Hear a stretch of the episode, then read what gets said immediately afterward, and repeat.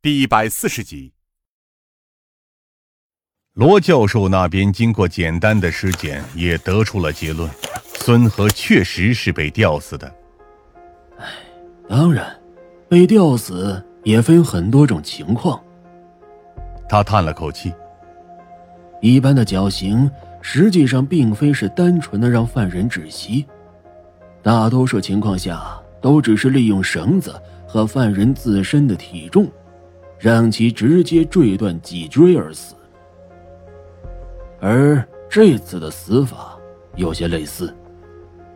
罗教授指着孙和的脖颈，显然死者被拉起来的时候极为粗暴，以至于皮带本身就足以割断气管。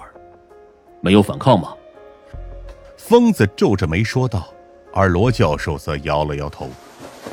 嗯，他像是遭到了突然攻击。因为他的指甲缝里残留了一些皮带的痕迹，应该是当时被偷袭时下意识抓住皮带的残留物。至于死亡时间，初步确定大概是在我们找到的二十五到三十分钟之前，也就是说，有将近半个小时的时差。侦查所有校园可用的摄像头，不要放过这个时间段内任何可疑的人员出入。疯子冰冷的下令，脸上蕴藏着压抑的怒气，显然他确实很愤怒。毕竟专案组成立以来，我们的进展可谓是收效甚微。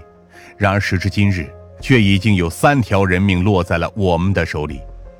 疯子作为专案组的负责人，自然会感到一阵压力。同时，至于我，一时间很难接受这样的事实。从案发开始，杨宇一直就没离开过现场，包括我们在验尸的时候，他也只是安静的坐在旁边观看而已，没有说一句话。他的冷静也一如既往，只是脸色有些苍白而已。对于孙和的死，他既没有表现出高兴，也没有显示出悲伤，只是静静的充当一个观众。直到我注意到了他，他才走出帐篷，我也跟了出去。走到不远处的教学楼角落之后，他试着从口袋里拿出了一包已经干瘪的烟，打算点燃，却发现自己没有带火。我将打火机递了过去，他也没有感谢，只是直接点燃，深吸了一口之后，才像是舒缓了一些。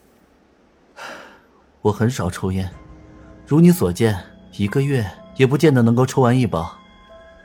他轻声说道，看着自己手中燃烧的烟头。优等生是不该有这样的爱好的，我理应以身作则。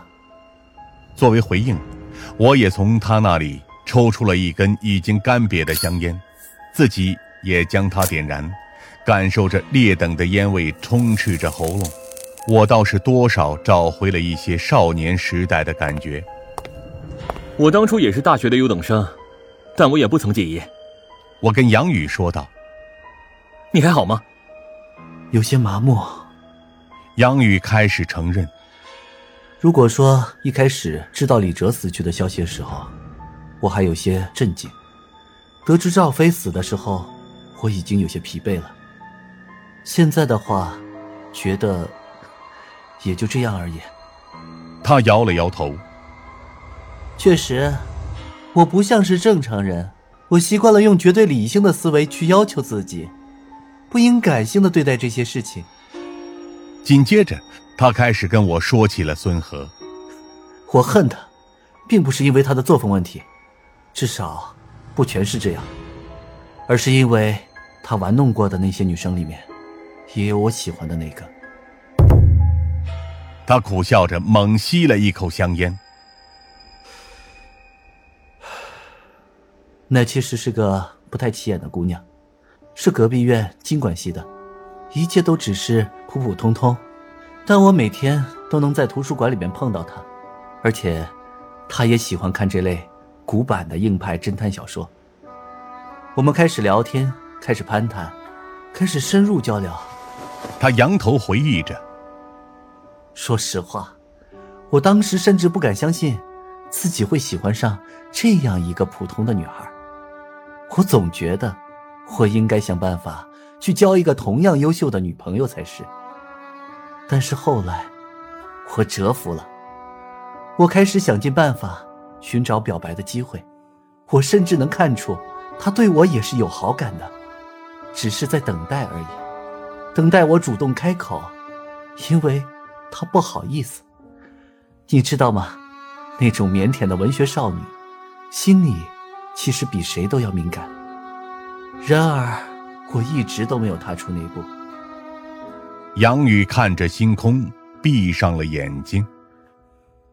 直到那一天，孙和只是因为无聊。来图书馆找我，他刚刚分手，正在寻找下一个猎物。如果是以前，我只会为这种事情嘲笑他几声而已，并不会对其做出什么批判。但那一天，我知道我错了。你能想象吗？图书馆里面将近成百上千的女生，他竟然刚好就看上了那个文学女孩。没错，一眼看中，然后就像是用一种。